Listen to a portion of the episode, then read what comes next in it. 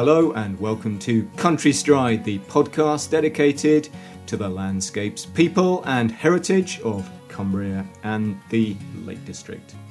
I'm here today in Ingleton, the Dales town once popular with cavers, now an overnight stop on the Pennine journey with author and illustrator Mark Richards and Lakeland Walker editor John Manning. Hello. How are we doing?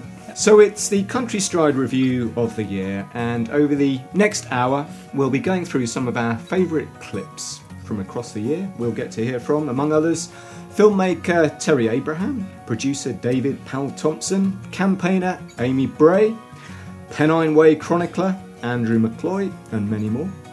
And we'll be closing with something rather special.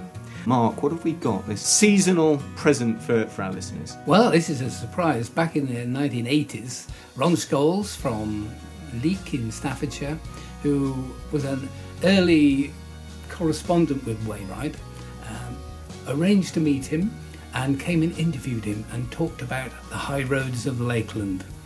So it's sat on his tape ever since and never had an airing, and we are magically being given the honour of playing it to our listeners. So that's something to look forward to at the end of the show. But before that, we're going to rewind to September, a cold, squally day, as we walk from Langdon Beck to Dufton in the company of Andrew McCloy. Uh, Andrew's written the definitive book about the Pennine Way, and you've chosen, Mark, a short clip recorded when we were just below the fabulous Whin Sill outcrop of Falcon Clints there uh, about the genesis of the Pennine Way and the role that Tom Stephenson played. So here's the voice of Andrew McCloy. The, first time that the idea for a continuous walking route, the length of the Pennines, was floated, came from uh, Access campaigner Tom Stephenson, who wrote an article in the Daily Herald newspaper in 1935, a famous article entitled Wanted, a Long Green Trail. Now, he was a, a newspaper journalist at the time, tireless outdoor campaigner, um, and he'd received a letter from two girls from USA who wondered if there was anything similar to the Appalachian Trail in, in Britain. And he replied, Well, no, there isn't. But what if? What if we had a trail and he floated various names, a Great North Trail that ran the length of the Pennine Spine from the Peak District up into Scotland? Um, it would be a magnificent upland walking trail, a premier England walking route. And he, he floated this idea in a double page spread, which has gone down into folklore history, followed it up with several other articles, and the idea for the Pennine Way was born. And this was a time, 1935, just three years after the Kinder Scout mass trespass. So the notion of greater public access and a right of public access to the hills and the moors of northern England were uppermost in people's uh, in people's minds. So that the time was ripe for Pennine Way. He was a remarkable man. He really was. He ended up being the long-time secretary of the Ramblers Association, but there was so much more to the man. He was self-taught. He left school in his in his early teens. He was a pacifist. He, Ja- went, to, he went to jail. he jailed for his beliefs, and yet he always remained dedicated to people's freedom, and in particular, public access to the moors, his home moors and, and hills of northern England. And from an early age, he took himself off by foot and by bike to explore, and he championed access for the rest of his life. And the Pennine Way was was his baby. In many ways, you can take the Pennine Way as a 268 mile long distance footpath on its own, fantastic premier route. But in fact, the subtext, always the subtext for, for Tom, was the campaign for access. The Pennine Way would be the lever to unlock public access to the hills. Andrew McCloy there talking about the great campaigner Tom Stephenson and his Pennine Way. Why did you choose that clip, Mark? It's significant that Andrew pointed out the importance of the Pennines as a place to go and explore. It had historically been a place of freedom to roam until the industrial age when people got barred from it. And landowners have famously always tried to exclude people. So Pennines became very much the focus of that freedom to roam desire. And the Pennine Way became symbolic of a way of achieving a long term aim to get freedom to roam in all sorts of settings, people are always going to put up the word private. People are always going to try and exclude people. So having statements like the Pennine Way are always going to be significant and an aspiration of people.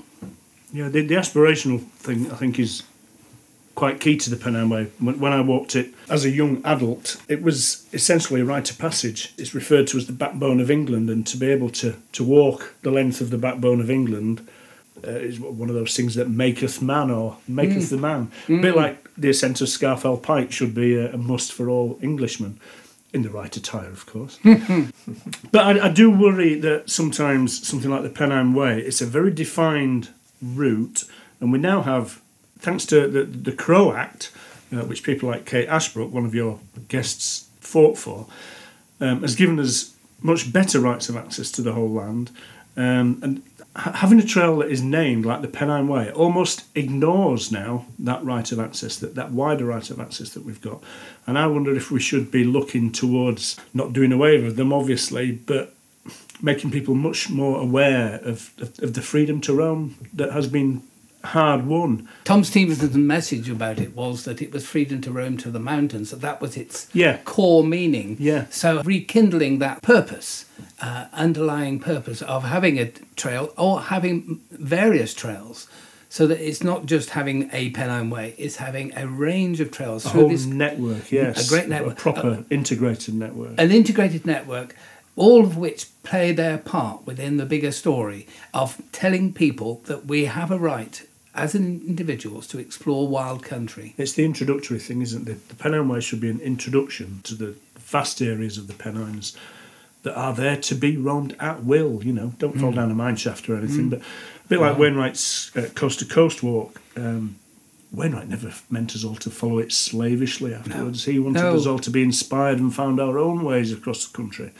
I think we need to return to that idea mm. of In these way- things just being a catalyst to greater adventure.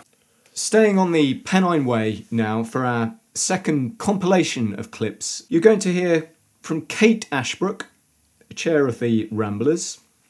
The second voice you may recognise, John, this is you uh, talking about your walk from Middleton in Teesdale to Dufton. And the third clip is us with Andrew, Mark, on the top of High Cup. So let's have a listen to these.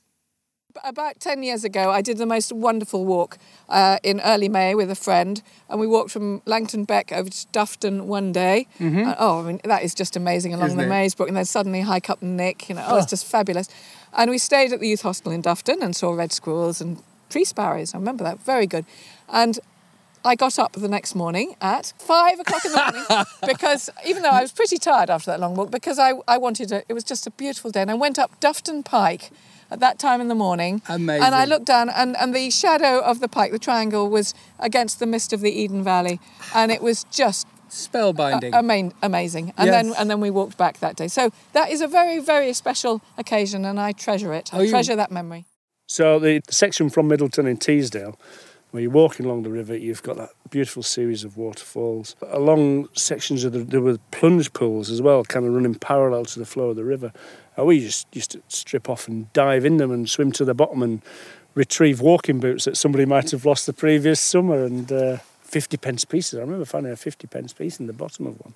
Beyond high force, because you've got Cauldron Snout. If, if you can have an earthy waterfall, Cauldron Snout's an earthy waterfall, isn't it? It's um, it's just such a chaotic jumble. It's a delight. It's a scramble as well. Yeah, yeah. Which is yeah. the only proper scramble on the whole route. what I remember from there is, is walking up across the moor, that gentle incline towards High Cup, and we had the thump of the artillery on the firing range over to our left. Mm-hmm. Um, and then we arrived at High Cup. Now, I'd never been there before in my life. And if I would advise anybody listening to the podcast, actually, if you're going to visit High Cup, do that. Come at it from the east across the moors, because the ground suddenly falls away at your feet, and you've got this beautiful U-shaped valley. And I can still remember being there. I can still picture it now. There were just little clouds coming up the bottom of the valley and then racing up the cliff at the top and rising in front of us. And we were looking out across the Eden Valley uh, towards the Lake District and we could see RAF jets flying along that valley, you know, below our height, below where we were. And what it reminded me of the time, and I've, I've written about this in the magazine, um, was was uh, a little bit of uh, Lion the Witch and the Wardrobe, where they're standing on a cliff and looking out across Narnia with Aslan the lion and looking out across basically everything, all creation, and it felt like that. It was uh, it was just mind blowing. Well, Andrew, we've just come to what's known as the Nick, and we're looking straight down the great U-shaped glaciated valley. Imagine the great body of ice that once sat in there. It's enormous. It's because of the dolerite, the Whin Sill that you'll encounter uh, on Hadrian's Wall, that's exactly what you see here. There's great swathes of stone scree, great curtains run down that valley. See the silvery water half a mile away suddenly appearing. What do you think Pennine Way walkers feel when they come here? Well, you've walked across from Teesdale on a relatively level route uh, and you're going across fairly flat moorland, and nothing quite prepares you heading west to to Dufton for what's at your feet. It's suddenly revealed, and it's one of those Pennine Way impact moments when you stand, say, at the top of Malham Tarn or you get to the summit of Cross Fell. Here in High Cup, the land falls away below you and it's a jaw dropper. And I've stood here several times watching walkers come up, Pennine Way walkers come up, who just stand open mouthed at the view. And this is a Pennine Way moment. There we go. So that's three separate clips, all talking about the Pennine Way and specifically that section between Middleton and Teesdale and Dufton, which, to my mind, is, if not the best walk in the country, one of them. John. Well, I'd agree wholeheartedly. You know, that's uh, uh, one of those defining moments of my walking life and career, if you if you like, that um, uh, set me up for, for, for where I went in later years. You heard it in the recording there. I can still remember being stood at the edge uh, of High Cup and looking down across the Eden Valley and everything, and uh, it still blows my mind. It still makes the hairs on the back of my neck rise up. It's uh, yeah, wonderful. I'm, I'm so glad that uh, Andrew and Kate agree. Absolutely, it's interesting. Uh, people when they leave Teesdale probably will have been told that actually High Cup will surprise you.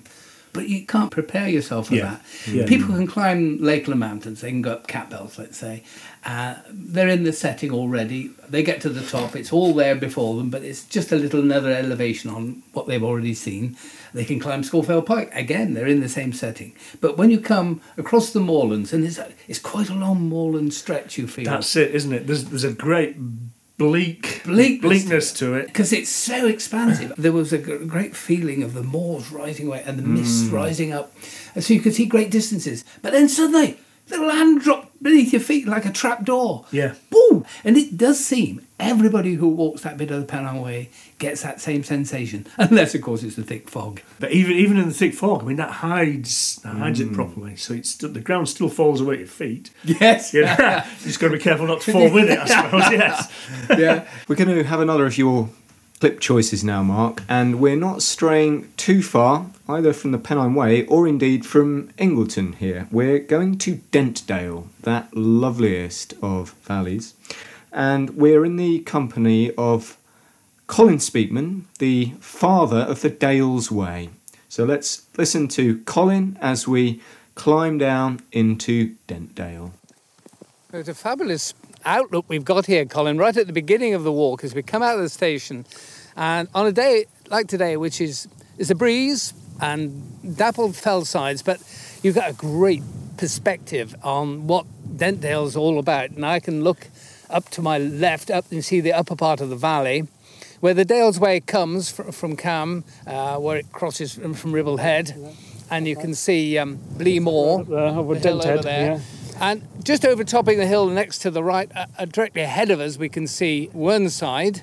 And further yeah. on, more t- directly down the valley, uh, you're looking to Gragareth and- with the yeah, sun on yeah, it yeah. and uh, Crag Hill. Crag Hill, yeah. And further on round, Calf Top on the Middleton Fells. Yeah, and that's the other side of the Dent Fault, which is quite interesting because geologically that's in, in the Lake District. You're looking at the ancient Silurian rocks of the lakes, as opposed to the slightly younger Carboniferous limestones and gritstones of the Yorkshire Dales. So it's a kind of division. Dentdale's quite different from most of the Yorkshire Dales, and it goes right back to when the valley was settled in sort of um, early medieval times, because this is a typical Viking settlement. And I'm told by one or two experts that the field patterns and the settlements is much more likely the, of the kind that you find in Scandinavia and even in Iceland. So there's only one largest settlement in the whole of the valley, and that's Dent, Dent Town, as you must call it. Mm-hmm. Um, everywhere else is small, either hamlets or just scattered farms, and they're very long and narrow.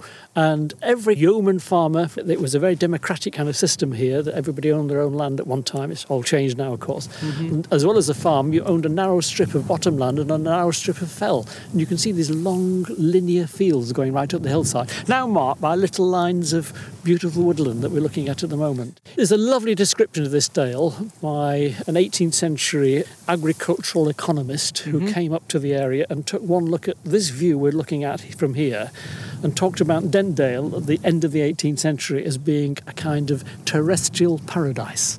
Mm. One of the most beautiful places on earth he'd ever seen, and he put this in his official, rather dry report. Mm-hmm. So at that time, it really was a kind of golden period, but then it was all ch- rapidly changing. Yes. And even today, you know, you can see what was and what now is, because obviously it's a very, very different economy in the area and a very different right. kind of valley. But, you know, in a way, we're looking at the kind of ghosts of a former way of uh, uh, ways of life, which Indeed. are still there. And, yes. Okay, the people may live there now, maybe prosperous commuters or second home owners, and there's still a few farmers, but nothing like the number, you know.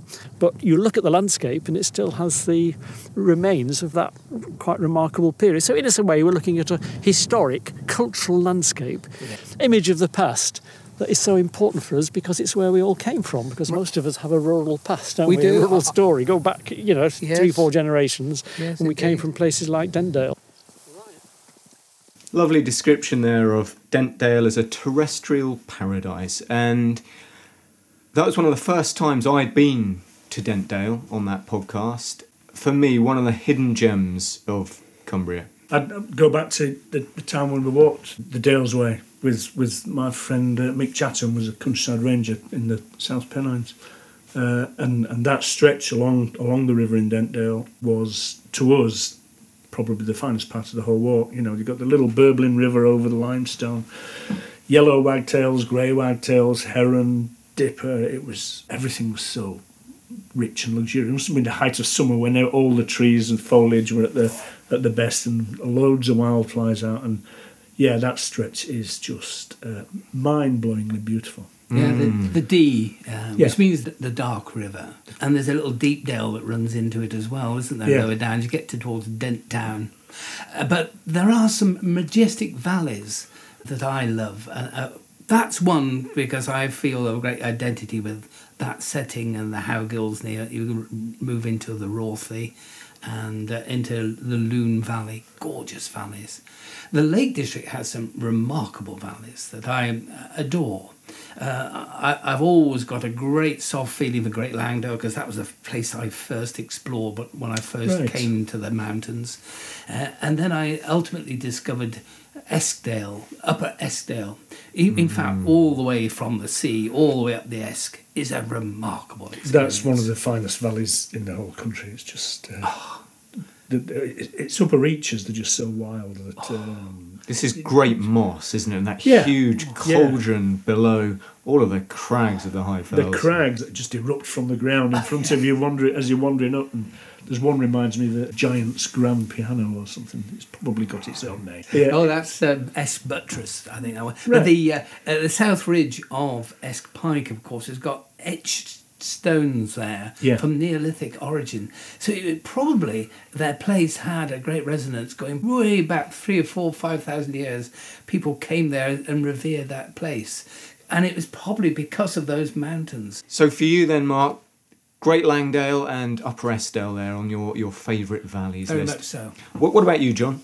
Uh, for me, um, the Hebden Valley in mm. West Yorkshire, um, which uh, winds its way down towards Hebden Bridge. Um, most people know it as Hardcastle Crags.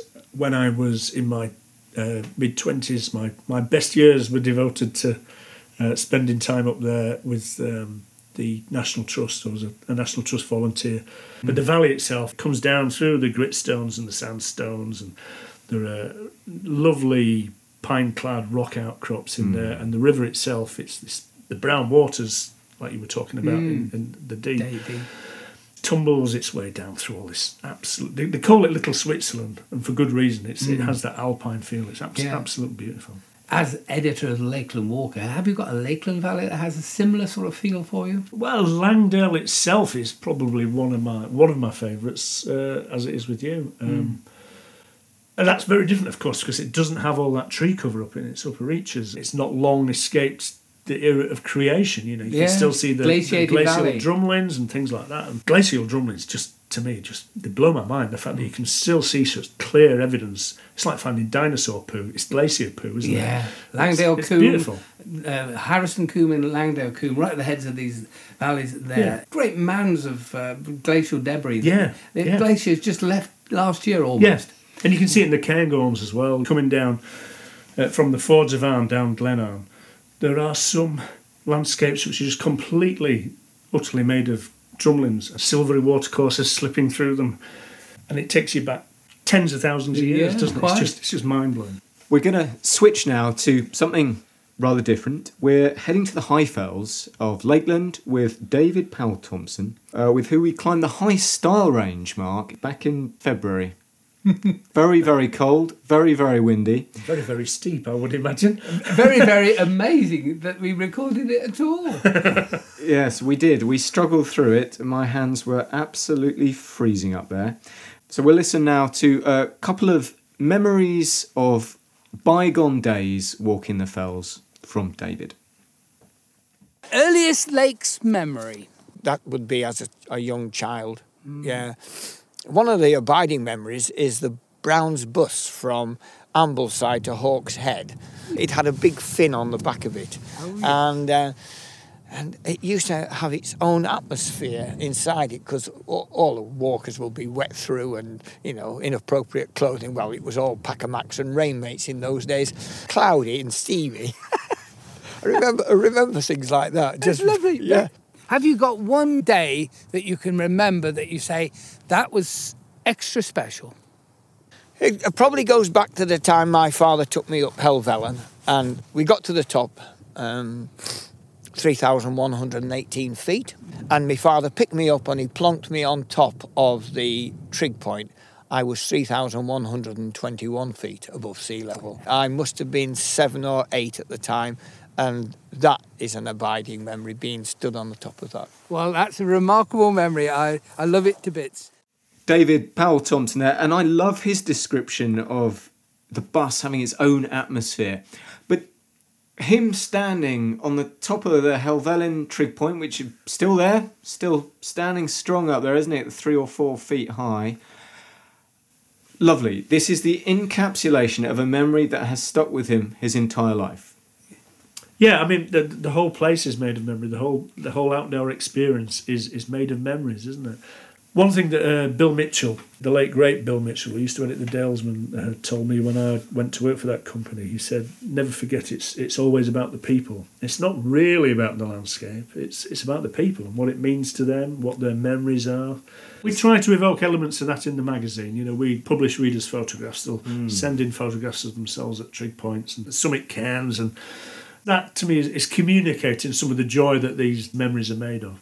One of the things that struck me about one of our earliest episodes when we climbed Scafell Pike, we chatted to a lot of the people on the top. Invariably, there were a lot of families there, uh, kids of different ages, and it did strike me that mountains and these kind of long walks give families a chance to experience something together that is really quite hard to get in, In this life. modern, you know, quite fast-paced life Yes. and the kids weren't looking too bored. We're looking too bored. I No, no, no, they, they'd had to work hard to get there. They did it all as a group. Uh, they they had a shared turmoil to get there. It was an effort, uh, and they get to the top. They're able to relax and say, "Wow, it was worth it," and we're still all together. And everybody's eating their sandwiches, having their drinks, having their bars of chocolates. Everybody's in a happy state of mind. Some would sit quietly to one side, but but a lot we noticed they're in, in a very convivial state of mm. mind. Like the cemetery Scafell Pike now has got this great memorial which has been reconstructed, and people gather and cuddle one another in great numbers. It gets clogged up with people. It goes And back the- to that rite of passage, doesn't it? Pennine Way for an Englishman, Scafell Pike for an Englishman. Yeah, uh, I've never been cuddled on the top of Scafell Pike, so I feel like I'm missing out, Mark. But We are, may- maybe yeah. next time we go up, maybe we should all go up Scafell Pike. a big cuddle. Give David a cuddle. Cuddle with- I would like that. Right, so we're now moving on to a little collage of clips, one choice from you, Mark, and one from me, and we're starting with Vicky Slowe, who we walked around the north end of Coniston with, talking about John Ruskin mm. and his legacy. Fascinating man. And we're moving on to one of our most recent podcasts, and we're walking with the Cumbria Wildlife Trust's Jamie Normington in the woods of Rhea, and we're talking about lost words. You've got oak, you've got sloes, Sloes. you've got quite a lot of different flowers in here. There was some hawthorn, I can't see any just at the moment. There's honeysuckle in it, Yeah. mountain ash, rowan, blackberries in it as well. As birds come along, they drop the seeds over a period of time. Yeah, And and, and, and there's vetch and there's tormentil as well as the buttercups. The story is that when Ruskin was out walking and exploring the area, if he met some of the local children whom he knew from the school, he would um, particularly give the girls a quiz about the wildflowers because he'd been teaching them the country names, you know, like milkmaid and buttercup and all the rest of it. And then started more ambitiously to teach them the Latin names. So they get a quiz. And if, if they did well, they would end up with, you know, a penny or two. Buy yourself a little treat. I mentioned about dippers as being dukers. What other lost words are they, you know? Well, the, the, the big one, especially in this particular place, there will be two. I'd probably focus on heron, but heron and kingfisher, great riverside birds. And, and heron becomes really interesting to me because they've been around for so, so long. They've got incredible historical connections. And um, I was speaking to someone in, in South Cumbria around herons, at which point they said, um, We know them as jammy cranes. And, and there was a there was a confusion between what's a crane and what's a heron, and it was interchangeable as cranes started to become extinct here and hunted out. I guess um, they became all one. Uh, and actually, the farm nearest to me has a jammy meadow, which sounds marvellous, doesn't it? But the jammy meadow is actually the heron's meadow. Right. And there are still herons living there in the dead trees along the, the waterlogged field. Um, the herons still thrive. So it's interesting to me that the herons give their name to the place, Yes. but then it becomes lost as a jammy crane, and people Yes. don't know what that is, and a jammy meadow. Jamie Normington there walking with us through Rhea Woods and talking about the jammy crane. And in both of those podcasts, we talked about these lost words and heritage vernacular, bringing up all these, these words that also infuse into place names, They which I think is fascinating, isn't it? Absolutely fascinating. You've people see heron pike uh, above Rydal, and they think, oh, there's a heron there. Oh yeah, yeah. But because actually it comes from Erne. Erne is a sea eagle. So heron pike is actually a development on the name Erne. Words evolve all the time like that because every generation come up with a new vocabulary for things Yeah. and they may adopt a, an earlier word but they don't understand it so they will give it a new meaning I love this thought about Ruskin going through the back lanes around Coniston, and he was giving out these little gifts, wasn't he, to the local kids for getting the names, the local names correct for the wildlife. And, and in that way, I quite like the link between both of those clips because this Lost Words project that Robert Macfarlane uh, and Jackie Morris uh, are leading these are concerns that are very now, but they were Ruskin's concerns. Even back then, he was worried that the local kids were losing connection with the heritage terms for the wildlife around them and, and all that that meant in terms of losing that connection with landscape and nature. Uh, observing you, he wanted to cultivate this act of observing being, being alert to things and uh, knowing the wildlife around you the plants the animals uh, uh, are a way of being rooted to a place Cumbria has such a rich vernacular. Even down to individual towns and villages having own specific words for, for wildlife in particular, but also kind of farming Uh-huh, terms. Uh, some of my favourites, so these are from the Dickinson uh, dictionary. Flecky flocker, that's a chaffinch. uh, Peggy whitethroat, that's the willow wren. Uh, and then a shill apple, that's the missel thrush. Just beautiful words. Mm. And I think that's, I mean, that's something that Jamie was celebrating, wasn't it? It's how do you get kids engage with this wildlife that is being literally written out of the dictionary? Mm, quite. While the clip was playing there, we discussed the uh, the, the use of the word around here, uh, windhover, Mhm. which is a word for kestrel. Windhover is a much more descriptive word than kestrel. I mean, Yeah. kestrel's probably got a, a meaning in, in, in some ancient tongue Yes. that's that's lost to me. Windhover. Um, I, re- I remember uh, walking on the on the Yorkshire coast once and seeing a kestrel hovering over the cliff uh, in a buffeting wind, and it was being thrown about all over the place, but its head never moved. Its head was as solid as a rock, steady, Yes. while it was watching the ground, looking for a. I think it was chasing butterflies and moths for its launch. and, and Windhover just suited that absolutely perfectly. Another example of that in the context of the Lake District is glade, which is glide, and that is the red kite. Red kite is glide or glade. Uh, on Buckbarrow, above on Sea Talon, there's a glade how, the resting place of the red kite. So the fact that they're now being reintroduced and having a, a wonderful success with it is um, bringing that old place name back to yeah, me that, and giving that it giving Viking it a bit- name has come back. One of the joys of going out, Mark, that I've found from the past year has been the unexpected wildlife we've come across. Um, so we had kind of seabirds, uh, St Bees Head, which you'd expect, but in two separate podcasts we came across deer. So in the first clip, we're walking with 17-year-old campaigner Amy Bray along the flanks of Beda Fell, and in the second, we're in the north of the county on the Solway salt marshes with Anne Lingard. Uh, and in both of these, we're interrupted by distant sights of wildlife. It's a lovely plod up here, isn't it, Amy? We've got a great view of Bannerdale here. You can see Rest Dodd and Satura Crag. And behind that skyline, Wainwright's coast to coast marches hither and thither. And uh, you just see a bit of Rampsgill Head over the little col between the Nab and Rest Dodd. Now, the Lake District, this had a tremendous impact on your life. When did your family come up here first as a family holiday?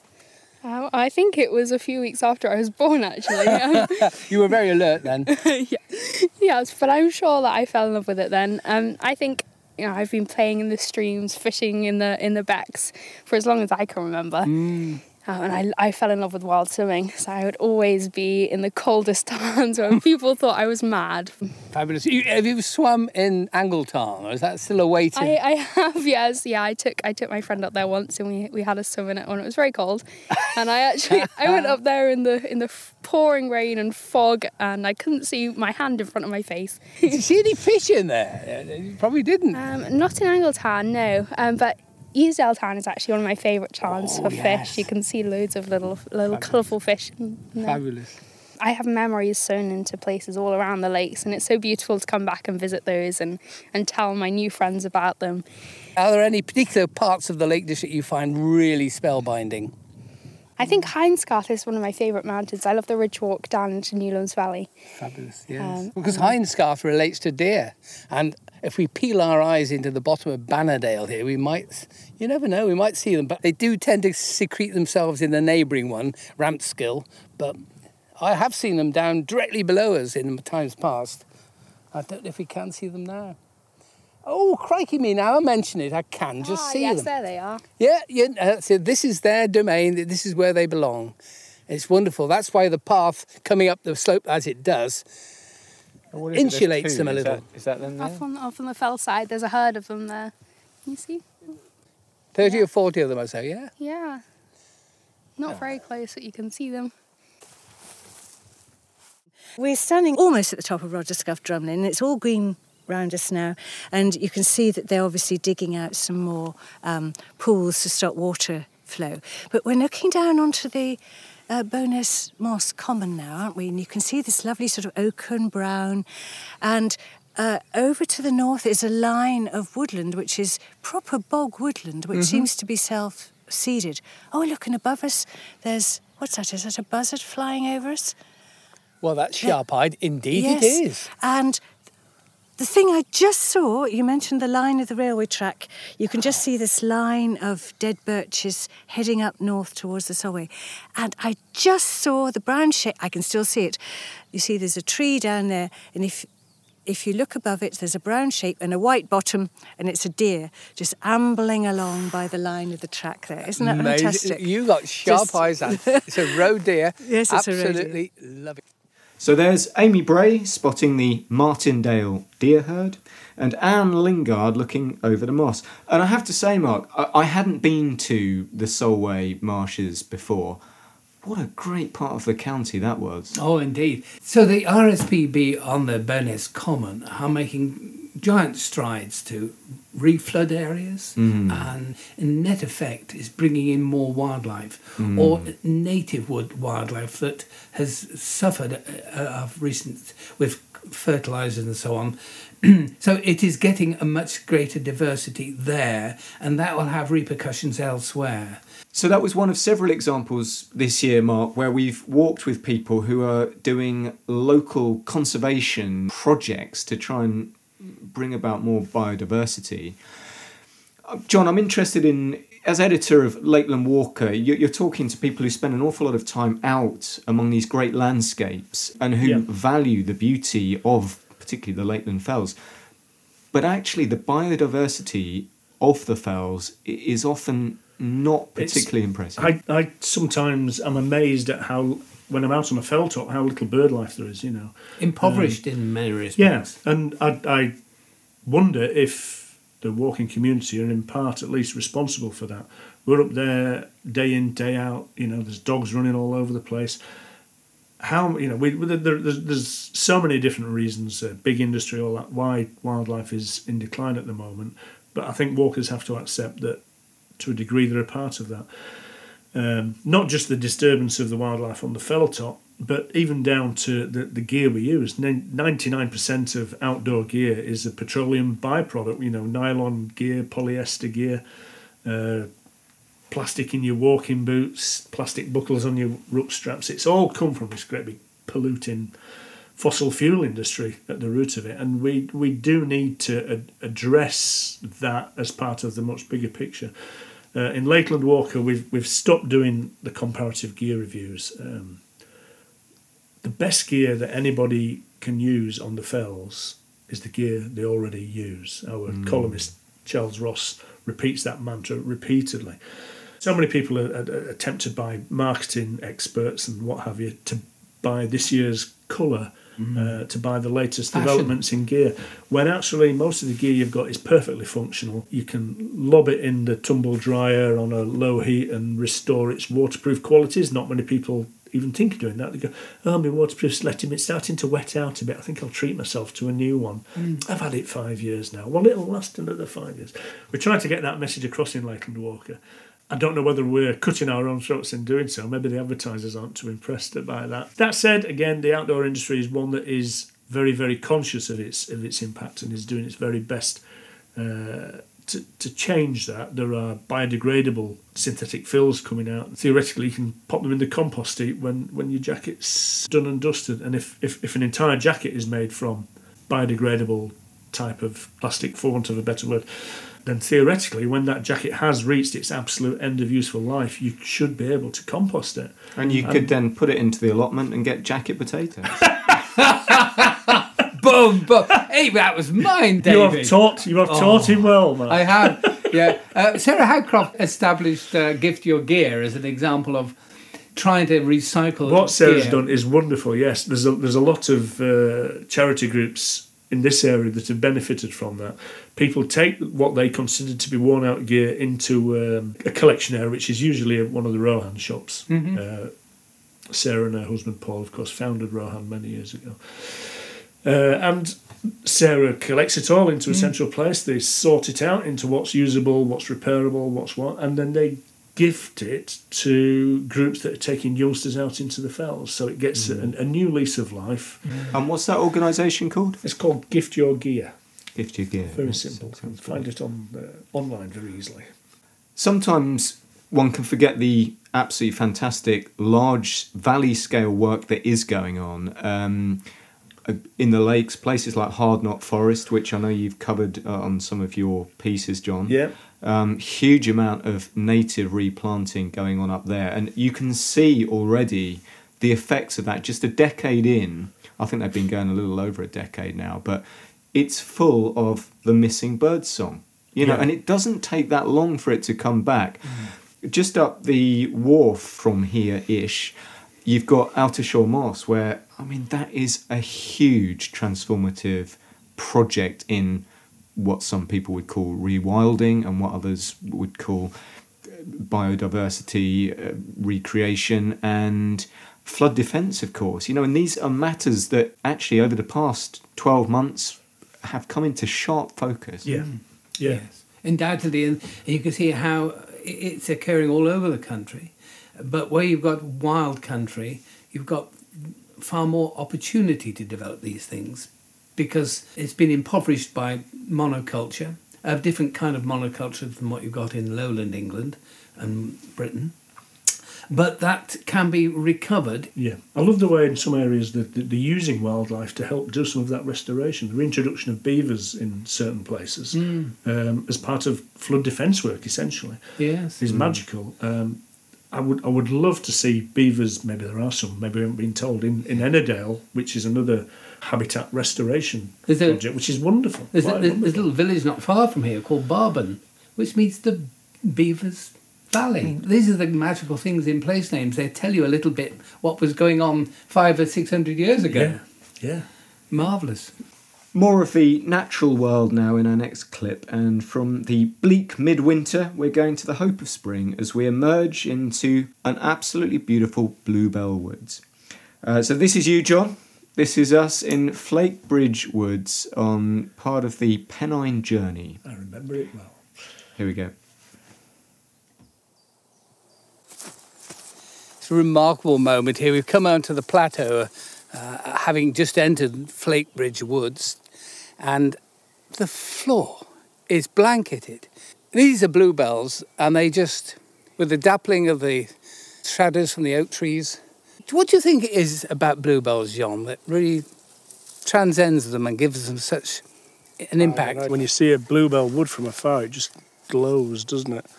How often, though, do we come across blue in nature? There's not a lot of examples, is there? No, you- forget me not.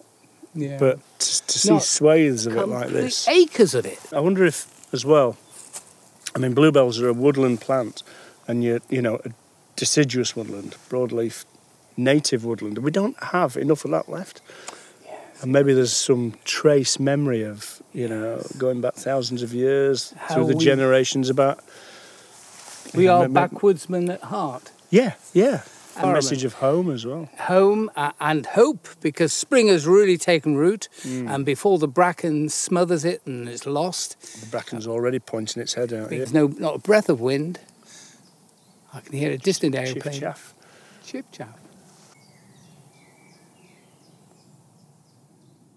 There we go. That's the three of us in Flakebridge Woods. I thought that was a fabulous walk. It was a beautiful day. Beautiful day. Mm. A great azure quite, on the ground. Quite possibly the slowest four or five miles we've ever done in our Yes, lives. that's- as well. that's right, yeah. We've developed a, the art on countryside. We can have an enormous walk which lasts five hours, and we can do a very tiny walk which lasts for five hours. But that was particularly crazy, wasn't it? I mean, that was only what three and a half miles, and we got into was it that Apple- short? Then we got into Appleby at kind of five o'clock in the evening. Yeah. After starting at breakfast time in, in Dufton. you talk too much, John. Uh, that ended up being one of my favourite walks of the year, partly because I didn't know about the bluebells there. I mean, that was a real eye opener to me. Cumbria, not blessed with ancient woodland, um, but that was absolutely spectacular. The weather was fabulous. The wildlife was wonderful. The views of the Pennines. Dot dot dot. Let's move on to you, John. Walking highlights of the year. Have you had any walks this year that have been extra special you? Well, probably uh, one of my most recent ones. Um, a little bit of a, you need a bit of background though to put it in context. As you know, my, my work situation changed significantly recently. Um, and in the run up to that, I was promising myself that, my first day out of the office, I would take myself off to the fells. And the way things turned out, um, that didn't happen. Um, so I was getting more and more pent up and frustrated in the house, uh, working from home, and my pal Robert knocked on the door one morning and said, "Let's go for a walk." Brilliant. And uh, That's what friends are all about. Yeah, yeah. And there was there was just uh, no way of saying no. Uh, and his, his idea initially was to go and walk out a route from Kirkby Stephen that he was going to be leading for the Lakeland LDWA on the AGM day. But uh, the weather was rather good, and so we thought, no, let's uh, let's go into the fells. Let's do something high up and make the most of it. And we thought we'd park up at Ambleside, and then we thought, no, the weather's better than that. Let's keep going. and we went uh, we went and parked up at the ODG there, and uh, walked up to along the valley side and up to the town, up onto Sergeant Man and across the plateau, and uh, all these stresses that had been building up with the changes in work circumstances, they just dissipated. They just evaporated. And That's that landscape does that to you. yeah, you suddenly feel as though, my God, I'm, I'm back in my element. Life isn't so stressful after all, you know. These these places still exist. That's one of the things we must never forget, actually, that these places, that's why they exist. That's why they're so important, because mm-hmm. they have this quality, they have this ability to Lift our spirits. lift your spirits. and, yeah. and become Yeah. who you really are. Yeah.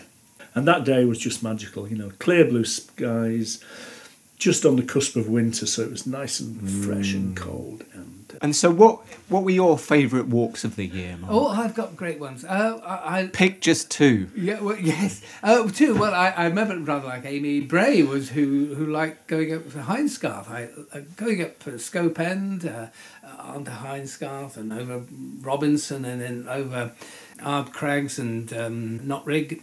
Great little expedition from uh, Littletown. Uh, another one, Coledale Horseshoe. What a fabulous Oh, walk yes. from Braithwaite. yeah. A never-ending pleasure that is. It's a, it's a kind of tumble of summits, and they're all knotted together Yes. and strung together. It's You- just you get- gorgeous. You get to uh, Causey Pike, and you either plummet off the end, and I don't want to do that. So I backtracked uh, and went out to Outer Side and uh, Stile End and Barrow, and the whole thing glued together brilliant. I actually walked with a friend on that one, uh, Adrian, and uh, he loved it to bits. Well, my favourite from this year, and it actually ended right here in Ingleton, uh, was day something like 14 of the Pennine Journey. Very long leg, started in Sedbergh, went up Dentdale, over Whernside, along Twistleton Scar, and then finished doing what you call the waterfall walk here in Yes. Ingleton. This was totally new territory. Every step of the way, I'd done none of it. You know, you get those walks sometimes where every step is fabulous. They're so rare, those kind of walks, because there's always a bit of filler normally. And Yeah. that's fine. I love the filler too. But that particular one, you got the Dentdale walk, which you described so beautifully earlier on, John. And I mean, for me, it was the same. It was May, May time. So you had the swallows, you had that absolute vibrant green. And it is a valley that looks like somebody who's curated the beauty in a way that I think is exceptional, both in the Yorkshire Dales and in Cumbria. And then onto Whernside with all the views that that entails. And Twistleton Scar, wow. Now in Cumbria, particularly in the lakes, we don't get limestone scenery like that. And that's one of the uh, landscapes that I absolutely love. The light was on Ingleborough, late afternoon light. The limestone pavement was glowing in the way that only that kind of rock can do. And we are here actually today. We're in the heart of that kind of country, And aren't we? funnily enough, Twistleton Scar was where, again, when I've been out for a, a walk with my good friend Robert, as we were coming across Twistleton Scar uh, at dusk, short-eared owl flew across our path. It just it just signifies that you're in such a wild place that these creatures can still thrive and survive, and um, it's like something coming to, to, to give you a message from another dimension. It's just Yes. pure beauty. Twistleton, of course, means the farm at the meeting of the streams. The farm at the meeting. Meeting of the streams, rather like Haltwhistle. means the same sort of meaning. Twistle is a meeting. Uh, now, for something totally different for our next clip, we're in the company of Terry Abraham, and Terry's talking about his spiritual connection with the Fells.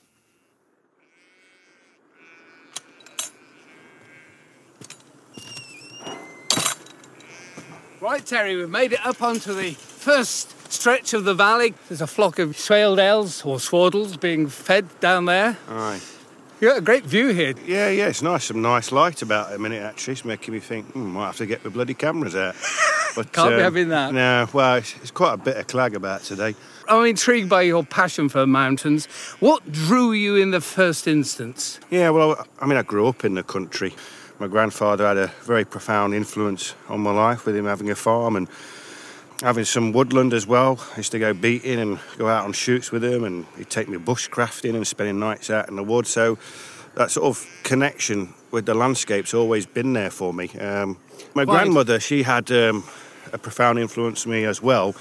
Because she had a love for history and heritage and culture and people, and so she'd often take me to museums and whatnot, and force feed me to read encyclopedias. So I'm a bit of a brain box with things like that. I'm handy in a pub quiz, but um, so I think you know you combine those two things, and that's what led me to come up with the idea of doing the Life of a Mountain documentaries. You know, Quite. sharing that interest and passion with places and people and all the connections in between.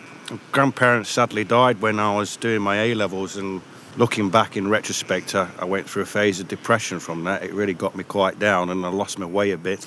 Yeah, so it was basically a health scare I had in my late 20s.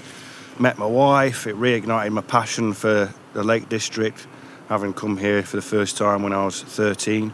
And um, sort of got passionate at taking a camcorder out with me on wild camps and stuff, and I built up quite a following online through that. And then I got made redundant, and I thought, do you know what? I'm going to give this video malarkey a go full time. And I'm not professionally trained. You know, uh, I've always had an interest in film and video, and obviously the outdoors. But um, it's been a learning curve since. But I've not looked back. You know, Christ, I Clearly wouldn't change not. this for the world now. Clearly not. And, and Sue, your wife, has been a, a great bulwark to you. And she, you say she had a, a passion for the Lake District. Yeah, yeah, yeah, she does, but not not in the same way as me, No, perhaps. You know, no. I like to spend nights out on the fells. She wants to spend a night at home in bed after being out in amongst the fells. You know, that kind Well- of thing. I often joke I'm a wild camper first and foremost, and then a you know a filmmaker and photographer second and third. And for me, there's no better way than enjoying these landscapes, the beautiful fells of Lakeland, by spending so much time out amongst them, um, and that includes wild camping. Some people might find me a bit of a lunatic at times when I do it in the heights of winter during storms and stuff, but I, I like that. It makes you feel alive. It gives you a real sense of appreciation of your place in the world, the landscape, all, all those things. I'm a practicing atheist, to be honest with you, Mark, Mm. but I can acknowledge now, as the last few years have gone by when we're working on these documentaries, that there's no denying I'm probably a bit of a spiritualist, you know? I have a spiritual connection Yeah. with these places. I care passionately about these places and like to share the, the drama, the scenes, the people I meet, and so on and so forth through the documentaries and hopefully give them a, a greater appreciation of the area because it's not just about hill bagging, ticking off hills and being out on the summits. You know, some of the best views can be found on the, you know, the lesser height summits, if you like. Um, and it's about the people, the culture, and the heritage, you know. That was Terry Abraham there, the filmmaker, talking about this connection that he has uh, with the High Fells. And John, you've been doing some work with Terry recently. Uh, yes, we've, we've been uh, having a lot of meetings and conversations and um, trying to find out more about the the man actually. And I, I have to say that my admiration for him was was already high because of his films, but learning more about his background, his drive, his goal, his determination, I'm blown away. He's he's a, he's a very very special person. Cares passionately for the Lake District uh, and he cares passionately about what happens in the Lake District and what's being done in the Lake District. He's very resolute. He's he's not wavering No. in what he does and what and what he says about um, the Lake District. He doesn't comply with certain norms that are being self-imposed from other sources. I think he eyes with disdain those who see the Lake District purely As a cash cow. A cash cow, yes, yeah. He's got so much material for this film. I wonder how long it's going to be, but uh, I suppose it's- we shall see in May. It's quite fascinating to lis- listening to him talking about the way he's edited. He'll have a sequence uh, finalised with the soundtrack, and then he'll be going through some old clips that he shot maybe last summer, and he'll go, "Oh, actually, this will fit better in there." So he's, shuffling, he's still shuffling stuff around. Um, Yeah. We'll look forward to the director's cut, perhaps. Yeah, yeah. Well, we look, certainly look. But he says, it. you know, it's the last, it's the last film in his trilogy, and he wants, he wants it to be the best, and he's. You know, Terry is very blunt. He says it as it is, like you say, and uh, he says this is going to be the best. I, be- I believe him. Okay, we're coming to another of your choices now, Mark. Uh, this will be our, our last clip before we hear Alfred Wainwright. This is going back to Kate Ashbrook, who um, you walked along Mallerstang and down into the Eden Valley with. And she's talking about access. So we're returning a little bit to the first clip that you picked today. Here's Kate. 20 years ago, we revived the Freedom to Roam campaign, um, which had been something that we've always wanted to have freedom to roam on open country. The 1949 National Parks Act was completely hopeless. It didn't give us that right. It just said that local authorities could make access agreements where access was challenged. None of them did. And so we, we were getting nowhere with that. And then 20 years ago, a very brilliant member of staff at the Ramblers, David Beskine, kind of revived the campaign. And um, a group of us spent a lot of time drafting legislation, but it wasn't until we got a Labour government that we had a hope of implementing it because you know it was only Labour who, who really supported it. But when eventually in 1997 we did, we then had to push them very hard because actually Tony Blair would have wobbled given a chance. But we'd done a lot of preparatory work. And so in 2000 we got the Countryside and Rights of Way Act, which gave us the freedom to roam on land that has been mapped as open country. So that is mountain moor, heath down, and registered common land. So you know we certainly here we are on, Birkett Common. Common, which has the right of access. Fabulous. Um, but it, I mean, it has its faults. And on the downland in southern England, we didn't get very much because of the way the legislation was drafted. We're still very frustrated. And there's still issues of bits of access land that you can't get into legally. You'd have to come in by helicopter or parachute or balloon uh, in order to get there. You can't legally walk there. And that is something that we're very anxious to address. There we go, Mark. So that's your second choice when you've talked about access. A little bit of a theme emerging there. Why did you pick that? Well, clearly, Kate is a passionate defender of walking opportunities. No better advocate, I think, has been existed for the last 30 odd years. I wonder if we take it all for granted somewhat. I grew up in the 70s and 80s, and a lot of those battles had been fought before I was lucky enough to start walking. And I appreciate we got a large piece of legislation in the Right to Roam Act, but there is this constant worry that I have, which is we've got this fantastic stuff, but it doesn't stay there unless you're aware of that fact, firstly, and secondly, you keep on fighting. And it is people like Kate who are doing that work. Yeah, I mean, Kate's sort of picking up the baton from, uh, you know, the mass trespasses on Kinder Scout and uh, Winter Hill and places like that. I remember in the was it in the eighties or the early nineties um, going on a, a, a trespass with a um, onto Boulsworth Hill in the highest point in the South Pennines.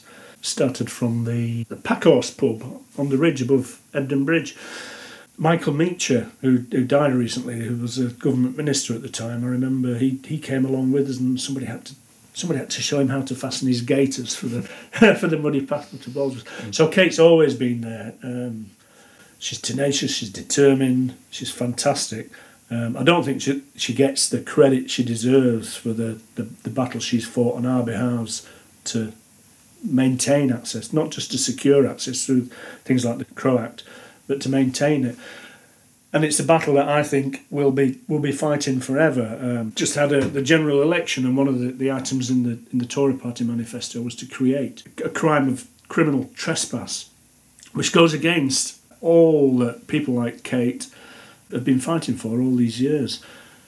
I mean, nominally, it's there to stop uh, travellers parking in places that people don't want them to park, but it's it's open to interpretation. There's no definition in that manifesto about what it's going to be, and I think we all need to be very, very aware um, Of changing goalposts. of changing goalposts, of, of, of things shifting behind our backs. We've got this lovely CRoW Act, we've got all our national trails, it's all beautiful, but we mustn't be complacent. They can be taken away from us at any time. Uh, and, you know, Kate, she's done it for so many years. There's, we need a, a new generation as well who are aware of this and, and, and are going to be willing to to Carry- fight for it. Carry the baton. Yeah. It, we've got to fight for rights of access. Yeah. It's not a given. Uh, was there anything else in the manifesto of the new government that caught your eye, John? Yeah, there was the wonderful commitment um, to designate uh, the Wainwright's Coast to Coast Walk as as a national trail. I mean, it does get away from that spirit we talked about earlier about the coast to coast path should really be uh, an inspiration to people to explore their own ways, but nevertheless, you know, it's the most popular long distance walk in England, if not the whole of Britain. It's one of the most spectacular in the world. And they've committed to making it a national trail which will bring about benefits to um, stuff like uh, erosion control, waymarking. It'll become a brand, you know, it will help local industry, local uh, businesses, it'll put money into the local economy. They have to counter that, though, with the fact that they specifically said in uh, a, a- a kind of appendix to the manifesto that there would be no budgetary provision for it. Right. It'll have to come out of existing budgets. Well, there we go. That's uh, that brings us to the end of our selection of clips in this review of 2019. Uh, some housekeeping. You can find all previous episodes on our website at www.countrystride.co.uk. We are on social, Mark. Oh, yes. Country Stride 1 uh, on Facebook and Twitter. And a reminder that if you subscribe on iTunes, um, please do rate us. Uh, just give us a star rating there. The more listeners we have, the, the more that we can do with Country Stride, and we really appreciate all feedback there. 2020, Mark. Oh, We magic year. w- yes, we have some really interesting podcasts lined up. Give us a very, very brief. well, we've got two mountain walks uh, I've lined up. Uh, I, I couldn't resist with the winter looming. Wetherlam, Oh, that'll be a great one. We're going to go up a, a ridge that Wainwright missed. yes, this is Steel Edge. Steel Edge. Yeah, that'll be great fun. Fabulous little scramble, that one. Uh, and that's with George Kitching. And and later in the month, we're going uh, up onto Ling Mell with Richard Warren from the Mountain Rescue Team, Wasdale Mountain Rescue Team. Right. Uh, We're going to have a little look at the history of access and caring for the landscape around Thirlmere. That's true. Yes, we are. I'm looking forward to that. Uh, we've got others uh, looking at commons and Mhm. farming uh, patterns, Yeah. uh, past and the future vision of farming. It's an important anniversary year for two people who are very closely associated with Cumbria Yes. uh, Wordsworth. And H- Hardwicke Rawnsley. Yes, that's true. I wasn't going to Oh, say him, sorry. but you're right. you're right. I suppose we will now have to do something about Hardwicke Rawnsley. Um, Norman Nicholson as well, the Oh, great my word. great Millom poet. So we're going to be heading down to the south coast, the furthest that we've been on Country Stride. So we come to the end of the show, and we're going to have a play out by Alfred Wainwright. This is the as yet unbroadcast recording that he made in his 70s. Um, and Mark, you've got a little note there from Ron Scholes, who, who made the recording. Yeah, it's interesting. Uh, Ron said uh, he long wanted to record a conversation with AW on tape and was greatly surprised and delighted when he agreed to my request. Hmm. I, I, I thought very carefully about the subject and decided that a piece on the high roads of Britain would fill the bill, especially if the subject was the Wrynose and Hardknott passes. A date was arranged and I came armed with a five inch reel. I duly arrived to find Wainwright all ready and waiting, sitting in his favourite armchair with his cat Totty on his lap. Some minutes passed by, actually long enough for him to fill his pipe, uh, and I wasn't at all too surprised when he perceptively asked the question, Do you know how to use that thing? Well, clearly he did, because here comes the little narrative itself. Well, thanks for reading that out, Mark. Very lovely impression there of AW. And we should thank as well Lakeland Walker editor John Manning. Thanks for joining us. Thank you ever so much. It's been a joy. Joy. A Christmas joy. Over to AW. Many of the mountain passes in Lakeland are crossed by motor roads, and all are scenically attractive. But I think the one you've chosen to discuss today is probably It certainly is, in my opinion, the finest of them all. It's a route that goes back to Roman days. The Romans had to link the forts at Ravenglass and Ambleside and devised a route which couldn't avoid the high ground altogether, but made use of two natural passes, Wrynose Pass and Hardknott Pass. Starting from Ambleside, you uh, pass through Langdale, cross over into Little Langdale, and there, and in many places along the route, you'll find little diversions of, of extreme interest. In Little Langdale, I would mention Slater's Bridge, a short distance across the fields from the road. A bridge made of slate and attributed to the men who worked the slate quarries just across, just over the bridge. There are several very, very large slate quarries there. And as a shortcut, this bridge was constructed by the men. So it probably goes back three or four hundred years. I presume, A.W., that if you took that route, you, you could do a fell walk, could you not? Yes, you could. You're passing in Little Langdale between Loughrigg Fell on one side and the outliers of the Coniston Fells on the other. Yes, you're free to wander about there. But at this point, Little Langdale Road is enclosed by st- stone walls, so it isn't easy to get away from it.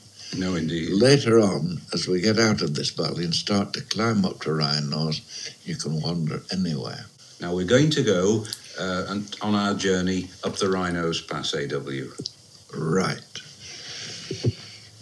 Well, the last farmhouse that you pass is Fellfoot, and then the adventure starts. You're away from the valley, you're away from cultivated pastures, you're in the wild, and there's a steady incline up to the head of the pass. On the left, as you're going up, you'll find a, a, a boulder with a flat top, and that's called the pedestal. And uh, what does that mean, A.W.? Well, according to the story, it's a place where the pack men and pack women who used to carry the, the trade on their back I see. used to rest their loads there as they were passing from one valley to the next. And I believe this is actually marked on the present day maps. I think it is. Yes. Yes, I think hmm. it is. Yes, they could ease the load on the shoulders by resting the pack on the flat top of the boulder That's fascinating. at the roadside. A little further up, you'll find obvious traces of the Roman road. It's running parallel with the new road. So there are some sections that can be traced. A few, and, and there is one, a good one. But uh, this part of Wrynose Pass was very badly cut up during the war because the army used it with the military machines. What a shame. Mm. But it has been restored. It's a good surface, Yes. but it's a narrow road. And then you've got, I presume, a steep little final bit to get to the top of the pass. Yeah, and that's why you see the Roman road on, on your right. On the right hand side. Now, according according to the all the maps, there is a three shire stone at the head of the pass. That's that's true. And the shires It's a would bit be obsolete now because Yes. uh, it used to represent a meeting point of Lancashire, Cumberland, and Westmorland. But everything there now is Cumbria. I suppose if you're coming out of the mist, having come off the fells, and, and you see this stone pillar, at least you'll know where you are. Eh, you'll A.W.. know you're at the top of Wrynose Pass. Right, we've got to the top of the pass. Now, can you recommend a couple of good mountain walks from here? Oh, yes, splendid walks. On the left, you can climb up to Wet Side Edge, and there's now a path up there. Yes. And follow the ridge upwards over Great Carrs to Swirl Howe. And that's part of the That- Coniston the- range. Swirl Howe is, in fact, the highest of the Coniston Fells. Yes. So that's a splendid walk and an easy one. Mm-hmm.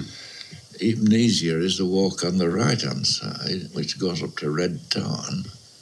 Quite a broad track, well trodden track. Goes up to Red Tarn, And there you can start to climb either Crinkle Crags Oh, yes. on the left, or you can turn around a bit and, and follow a path up to Pike of Pike of What a lovely sounding name. It is a nice name. It almost Sounds attracts people to go and to want to climb it, doesn't Yeah, it? yeah. Right, AW, we've, we've had our walk, we've had a good look round from the top of the Wrynose Pass onward down the pass. Is that right? Yes, over the pass the road continues, still narrow, still unenclosed, and now has the River Duddon running alongside as far as Cockley Beck, two miles further. At Cockley Beck, the Valley Road continues uh, to come down to the sea at the Duddon estuary. Oh, yes, yes. But our route crosses the bridge, and after an easy start, the uh, gradients worsen. Places one in three. This is a real test for the motorist, is it, AW? Yes, this is no place for a learner driver. uh, and uh, there's no doubt that this is the most serious motor climb in the Lake District. Yes. Up to the top of Hardknott Pass. But then at the top of the pass, uh, the road uh, eases off, and uh, it's quite a pleasant place for a stop and a picnic. I suppose you can just pull off, although there isn't much room there. There isn't much room, No. but there's just one or two places where you can pull off the road. And what's what's the view from there like, AW? Well, the most charming thing about the view from Hardknott is the lovely valley of Eskdale, which you see winding away towards the sea. Lovely. There's rough ground on the left, but you can negotiate it and arrive at the top of Harter Fell, a beautiful mountain. That's the peak, uh, very, as you say, a very beautiful peak on our left-hand side. Yeah. Although its beauty isn't obvious till you get down in the valley. Ah.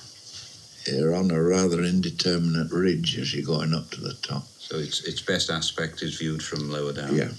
But the summit of Harter Fell is, is one of my favourite spots in the Is it really? All rock. In fact, you can't really say that you're on the highest point until you've done a bit of rock climbing. And that's what you find at the top of Harter Fell. That's Harter Fell, yeah. Now, the road now descends into Eskdale. Another couple of miles across an open moor, mm-hmm. still unenclosed, still narrow. Yes. But before you actually reach the valley, on a little shelf on the right is the best of the Roman camps in Lakeland, the best preserved of the local camps in Lakeland.